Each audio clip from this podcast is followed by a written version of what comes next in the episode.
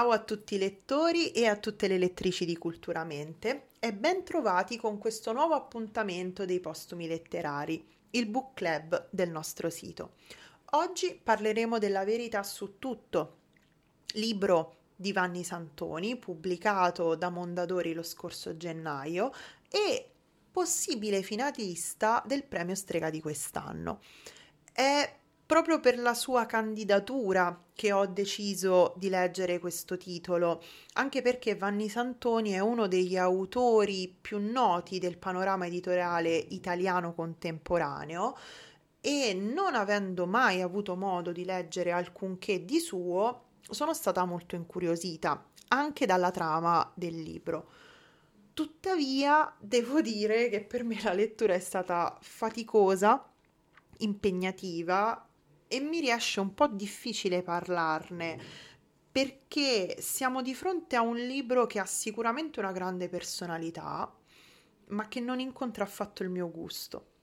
Ricorrendo alla solita similitudine alcolica, eh, vi direi che siamo davanti a un vino dal gusto prepotente, un vino costoso, famoso, invecchiato bene, ma che non esalta le papille gustative, almeno le mie non posso permettermi di dire che Vanni Santoni non sappia scrivere o non abbia un'idea interessante da comunicare a proposito di alcune tendenze della società contemporanea.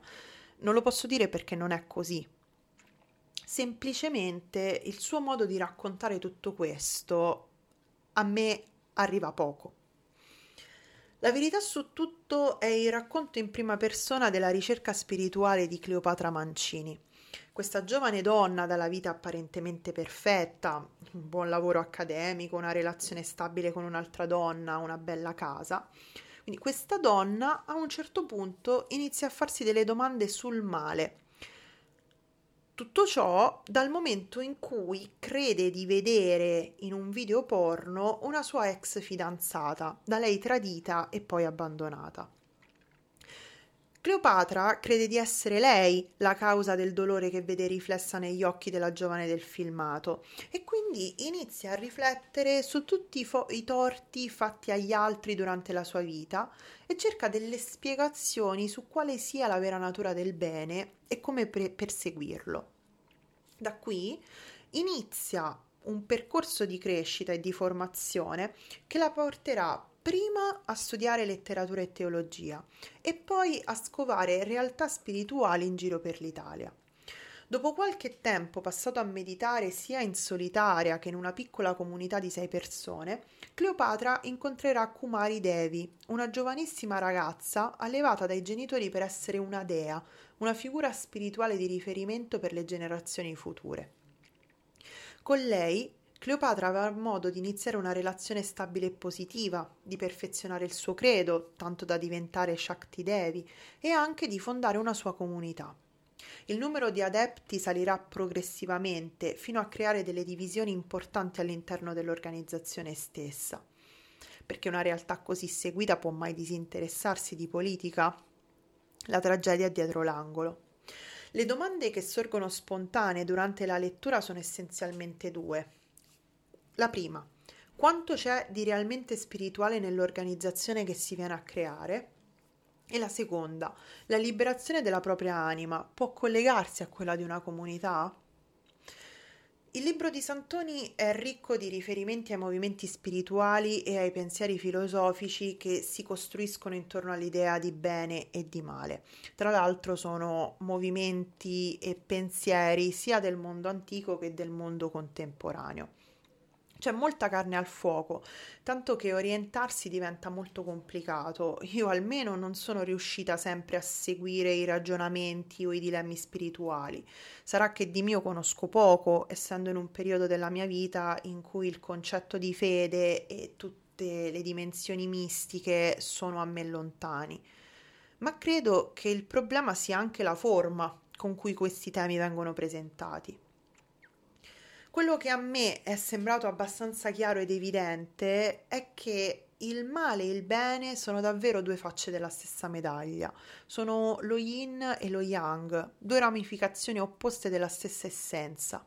Nella realtà non esiste l'uno senza l'altro e non è possibile eliminare uno dei due, tanto più se si conduce una vita in comunità. Forse è nell'ascetismo che si può trovare il proprio centro e il vero distaccamento dalle cose concrete, liberandosi così di ogni emozione negativa. La condivisione della spiritualità può funzionare fino a un certo punto, o almeno così sembrerebbe dimostrarci la storia del libro. Infatti Cleopatra sente di essere arrivata a un punto di liberazione quando è sola a meditare in una capanna fredda e isolata. Per quanto progredirà spiritualmente insieme a Kumari, non riuscirà a evitare il disastro né a salvare altri se non se stessa. La realtà, con le sue apocalissi, nel libro si menziona la pandemia e la crisi ambientale, questa realtà alimenta e distrugge la spiritualità e la fede. È ciò che spinge le persone a cercare qualcosa in cui credere e allo stesso tempo le porta a dubitare e a demonizzare tutto. È molto concreto e realistico il ritratto che Vannoni fa della ricerca individuale e collettiva del bene e del male. Sicuramente è un tema che tocca la contemporaneità e che non lascia molto spazio a facili ottimismi. L'altro grande ostacolo al raggiungimento del bene è la natura egoistica degli esseri umani. Questo è sempre stato chiaro anche a chi cercava risposte laiche al problema dei mali terreni. Nella verità su tutto lo vediamo bene nel personaggio di Cleopatra.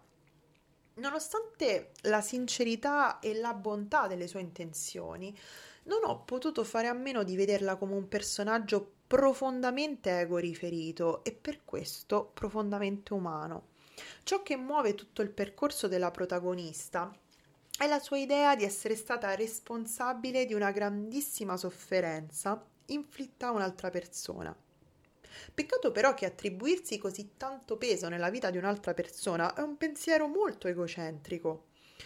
Una delle donne a cui Cleopatra va a chiedere scusa per uno scherzo di cattivo gusto fatto quando erano ragazzine, glielo dice apertamente. Quando Cleopatra infatti le chiede che cosa pensi delle sue scuse, la donna le risponde mm, che tu voglia metterti ancora una volta al centro dell'attenzione?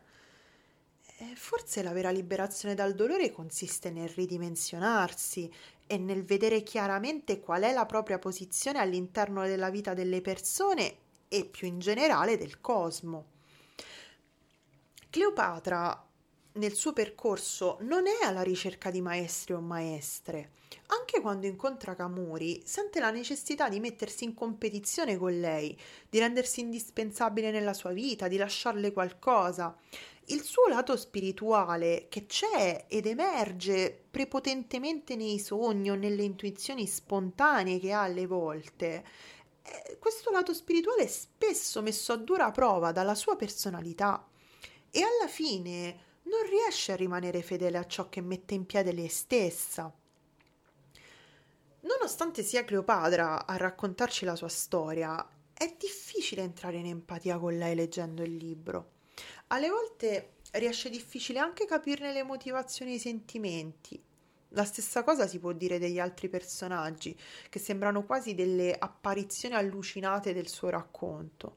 Sono abbozzi su cui bisognerebbe riflettere per capirne le motivazioni e le azioni, ma personalmente mi sono fermata, non riuscendo a interessarmi o a incuriosirmi davvero di nessuno. E Ciò che mi ha impedito di entrare in contatto con questi personaggi e di godermi la lettura è stato lo stile. Ripeto, non mi sognerei mai di dire che Vanni Santoni scrive male, perché è evidente che non è così.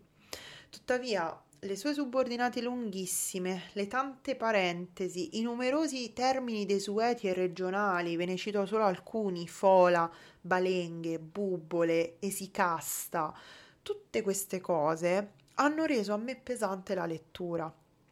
Non usa virgolette o trattini per i discorsi diretti e c'è un punto in cui gli spazi e la disposizione delle parole nella pagina servono a restituire l'idea di frasi che arrivano all'orecchio della protagonista come da lontano. Ci sono anche poesie, parole in inglese, dialoghi scritti in maiuscolo, tutte cose che non incontrano il mio gusto. Inoltre il tempo della storia è molto dilatato. Santoni si sofferma su alcune scene in maniera molto puntuale e precisa, mentre sorvola su altri momenti. Sono 300 pagine che io ho sentito tutte e che ho fatto fatica a mandare giù.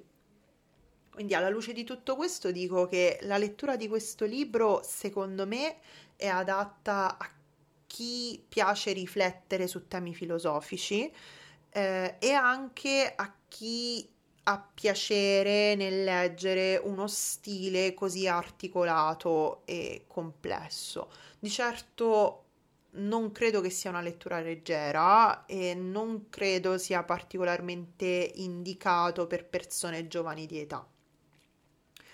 Detto questo, vi invito ad andare a leggere il, la nostra recensione, la mia recensione presente all'interno del sito di Culturamente e vi invito a scriverci all'indirizzo email bookclub, bookclubculturamente.gmail.com o su uno dei canali social di Culturamente nel caso in cui vogliate partecipare ad una live in cui parleremo della verità su tutto.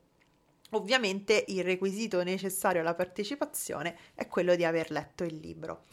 Noi vi aspettiamo e saremo ben felici di parlarne con voi, soprattutto se vi è piaciuto, perché appunto tutto quello che vi ho detto fino adesso eh, è la mia opinione, ma mi piacerebbe tanto sentire la vostra. Prima di salutarvi vi dico quale sarà la lettura del prossimo mese che ho scelto, ovvero le portatrici di Jessica Schiffauer, credo si legga, l'autrice è svedese. Le portatrici è un libro pubblicato sempre a gennaio di quest'anno, però dalla casa editrice Fandango, ed è un libro a metà tra il distopico e il fantascientifico. Vi ricorderà tantissimo il racconto dell'ancella perché siamo all'interno di una realtà in cui le comunità sono formate da sole donne e gli uomini vengono cacciati e considerati degli esseri impuri da perseguitare, quindi diciamo un racconto dell'ancella alla rovescia. Sono molto curiosa ehm, di, di leggerlo e poi di parlarne insieme. Abbiamo come al solito tempo un mese. Eh, la prossima recensione dei postumi letterari sia audio che, mm, che in forma scritta uscirà il 15 aprile. Vi ringrazio per l'attenzione, vi saluto e alla prossima.